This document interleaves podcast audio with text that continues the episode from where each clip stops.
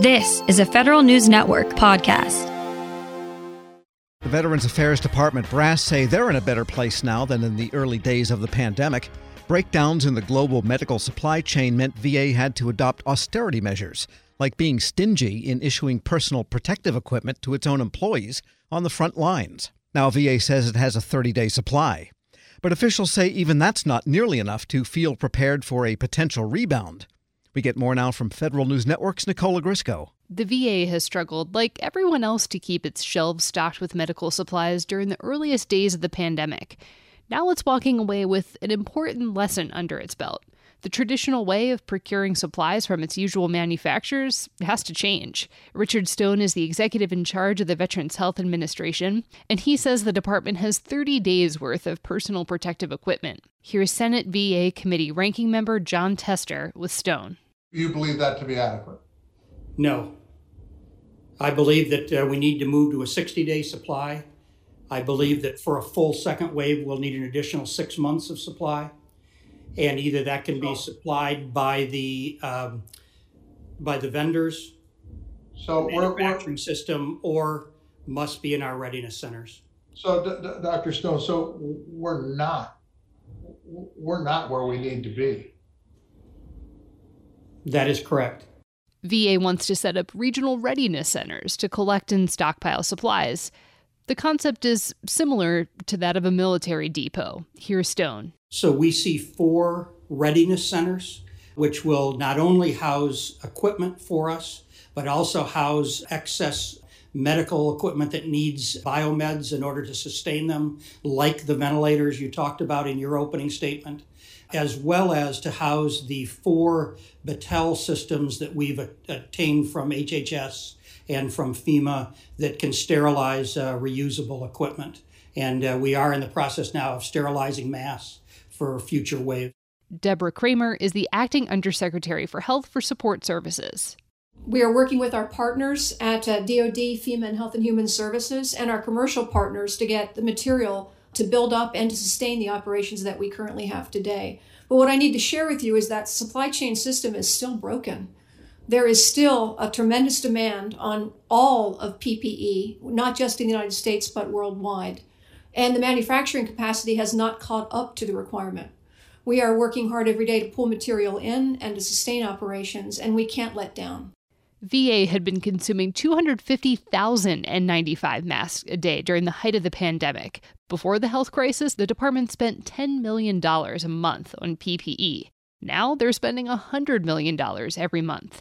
Stone says no VA facility ever ran out of PPE, but CDC guidance on how many masks health professionals should receive and how often they should be reused did change, and Stone says those changes were difficult to get used to. He dismissed the idea, though, that VA's approach to PPE ever put employees in danger.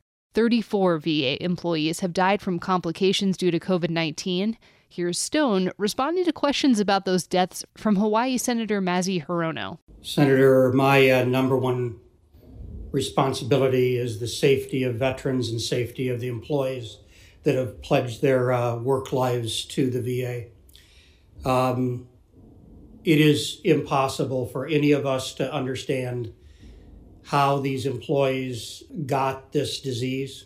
We can go through privately the events regarding the number of these.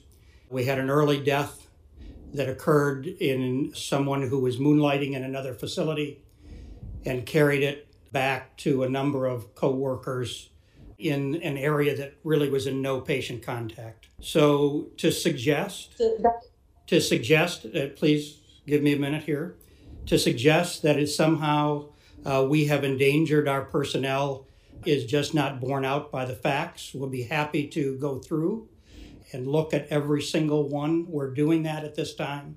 And OSHA is involved in every one of our deaths. VA admitted last week it wasn't there yet on coronavirus testing for its employees. The department says it wants to provide on-demand testing, but it's struggling to get the swabs and cartridges it needs to process those tests. 17% of the VHA workforce has been tested to date, and VA is testing roughly 600 to 700 employees a day. Both the chairman and the ranking member of the Senate VA committee say the department should be part of the Defense Production Act committee. It would be a better way to position the VA to help find the supplies it needs. It would also put VA in the room with the Pentagon, Department of Health and Human Services, and FEMA. Here's Stone. At no time did FEMA, quote, take our supplies. There was a short period of time, immediately after the activation of the Defense Production Act, that every vendor and supplier in this nation paused delivery of some materials to await further guidance. As a result, there was a single week where we simply were not receiving supply orders. Therefore, we employed measures to ensure our employees had the PPE needed to be safe.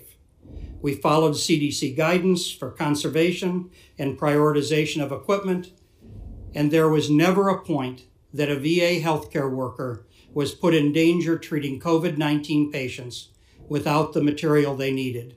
VA reiterated, though, the global supply chain is in distress, and it can't rely on those manufacturers in the same way that it did before the pandemic. But VA has supply chain management challenges of its own. The department's supply technicians currently have to switch back and forth between multiple systems to view inventory and then make purchases, and they often make many of those purchases on their own with government charge cards. Top VA leadership doesn't have much insight into who's buying what and when. Kurt Heisel is a former chief supply chain officer for VHA.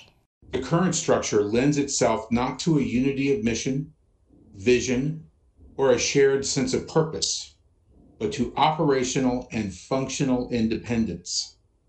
This creates a bias for action to do what is thought best locally without thinking of the larger organization and oftentimes without all or much of the information. As a result, any nationwide standards of performance or best practices or efforts to implement systems of management are hard to implement and monitor, which leads to the greatly varying results across the system we see today. It also takes an enormous effort to create transparency and to understand the big picture facing VHA supply chain. Oftentimes, the left hand does not know what the right hand is doing. VA corporate is not in control as it must be to achieve supply chain success. The VA has been planning to adopt the Pentagon's medical supply and logistics system for some time now. It's called the Defense Medical Logistics Standard Support, or DMLS, and it's supposed to take 7 years to implement. That 7-year timeline, though, isn't sitting well with Congress, or VA for that matter. Here's Kramer. 5 years is perhaps possible, but we've got to talk to our Department of Defense colleagues. They're on the critical path to getting this system fielded. We cannot do it without their support, and we need to understand what their constraints are before we can actually tell you what a realistic schedule will be. DoD, meantime, is planning to move DMLS to a new cloud-based version over the next 2 years.